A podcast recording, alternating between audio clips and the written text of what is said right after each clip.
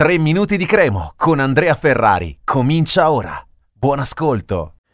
3 minuti di Cremo, l'argomento di oggi è la difesa, la difesa della Cremonese, che ha subito 7 gol nelle ultime 4 partite.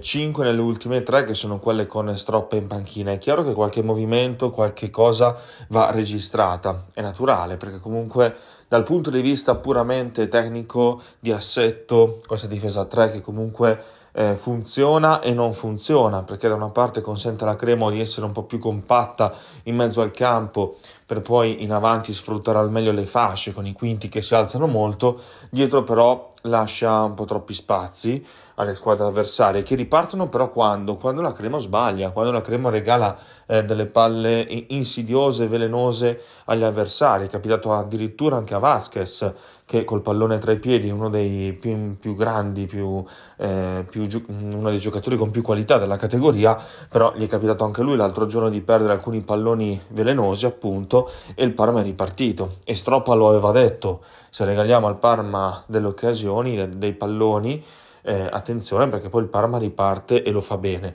E la Cremo che ha fatto un po' più fatica, un po' più di fatica a correre all'indietro, no? quindi a, rin- a rinculare, come si dice, e appunto a, a rispondere agli attacchi del, del Parma.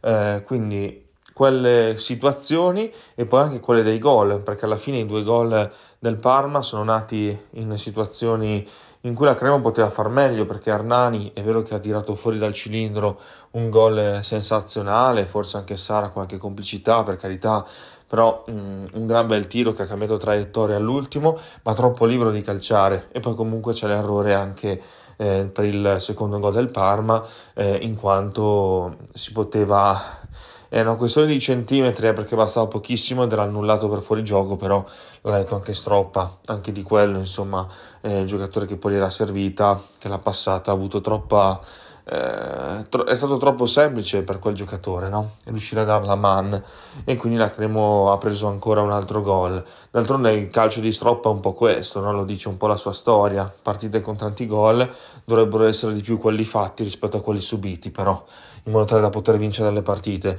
Però c'è un problema anche dal punto di vista della concentrazione, perché non è possibile che sia con Ballardini prima, ma anche nelle ultime due partite ravvicinate, Cosenza e Parma, appunto, la Cremo prende il gol subito dopo averlo fatto. Quindi eh, questa forse è la cosa ancora più strana perché è una squadra molto esperta in una partita molto sentita eh, contro una squadra invece molto più giovane e invece non, questa cosa non deve accadere perché la Cremo ha pareggiato in un momento in cui non stava facendo benissimo perché aveva fatto molto bene nel primo tempo. Però dopo quel gol eh, bisogna rimanere molto concentrati, molto attenti perché il Parma eh, ti attacca con grande mh, mm, verticalizzazione, no?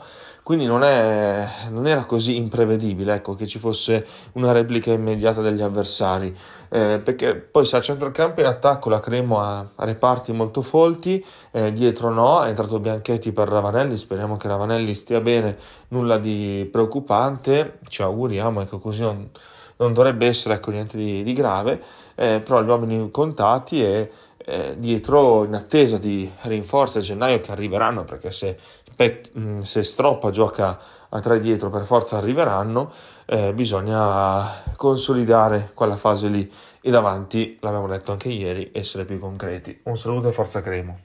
Per oggi 3 minuti di Cremo finisce qui. Appuntamento al prossimo episodio.